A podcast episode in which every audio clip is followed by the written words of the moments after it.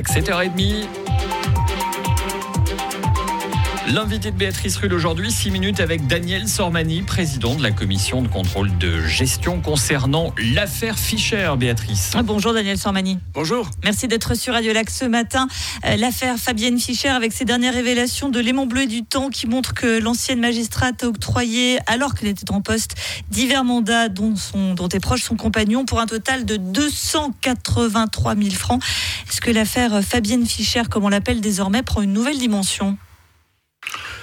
Oui, ça s'ajoute à, toute cette problématique que, j'ai amorcée le, 11 avril avec cette euh, demande LIPAD, euh, où elle a visiblement, euh, et les courriels et les agendas le démontrent, utilisé trois fonctionnaires nommer des fonctionnaires de l'État de Genève euh, pour organiser, préparer et accompagner sa campagne électorale de, réélection. Et évidemment, euh, tout ça, ça s'ajoute, je dirais, à, cette problématique. Et je pense qu'il sera, tout à fait utile de, défricher tout ce terrain, de regarder ce qui a été fait, comment ça a été fait, le pourquoi, et, d'opérer, le cas échéant, des corrections à la loi pour clarifier les choses. Euh, c'est ce que j'allais dire. Attendons-nous sur, sur ce montant de 180 83 000 francs, ça semble très important. Mais il faut tout de même savoir, et on est assez peu à le savoir, hein, que 250 000 francs, 250 000 francs pardon, peuvent être octroyés par tous les départements de l'État sans aucun appel d'offres. Ça, c'est tout à fait légal. 250 000 francs, c'est un quart de million de francs. Ça semble tout de même gigantesque. Oui, ça paraît quand même assez important.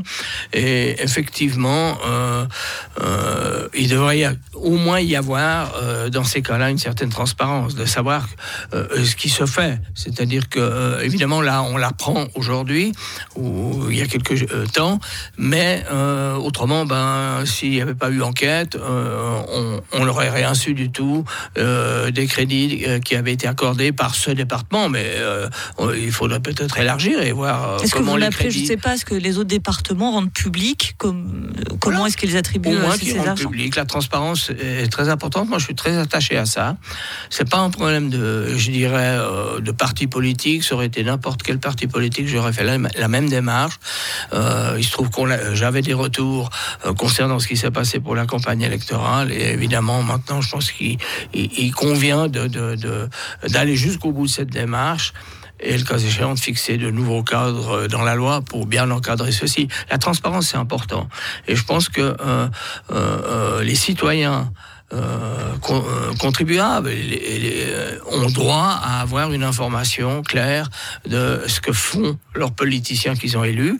Et je pense que ceci est un parcours indispensable pour rendre de la confiance de la confiance des citoyens envers les politiciens, dont on sait euh, évidemment malheureusement que euh, la confiance n'est euh, pas vraiment au rendez-vous. Les gens croient peu ce que font ou ce que disent les politiciens, et c'est pas avec des méthodes euh, cachées, euh, euh biaisées, qu'on va rendre cette confiance. Au contraire, on va continuer de la, la, dégrader, et après, on viendra se plaindre que les électeurs ne se rendent plus aux urnes, et on voit qu'à Genève, les taux de participation mhm. sont faibles. Donc, oui à la transparence, la transparence totale, toujours et tout le temps. Euh, justement, concernant donc ces fonctionnaires qui auraient travaillé, qui auraient œuvré pour la campagne électorale de, de Fabienne Fischer, alors qu'ils sont payés par l'État euh, de fait. Euh, on, là aussi, la frontière est très poreuse, les règles ne sont pas très claires. Est-ce qu'elle n'a pas finalement péché par, euh, par, voilà, par manque de clarté sur ce que l'on peut faire ou pas finalement? Écoutez, je crois.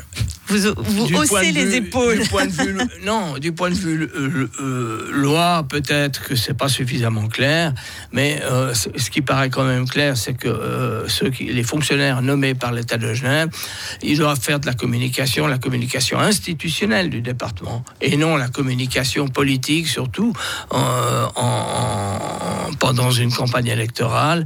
Et je crois que ça, c'est quand même relativement clair. Pour ça, il y a les conseillers personnels ils sont là. Et là, eux, ils, ils, ont cette euh, prérogative, ils, ont un contrat de droit privé. Euh, quand le, ou la magistrate euh, s'en va, bah, ils partent avec.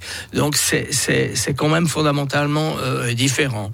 Alors, puisque visiblement c'est pas clair pour certains et certains conseillers d'État, euh, ça peut être valable pour tous les exécutifs d'ailleurs, euh, eh bien, euh, il conviendra peut-être de le préciser dans la loi. Mais je pense quand même qu'on est en une certaine éthique, on doit le comprendre très facilement.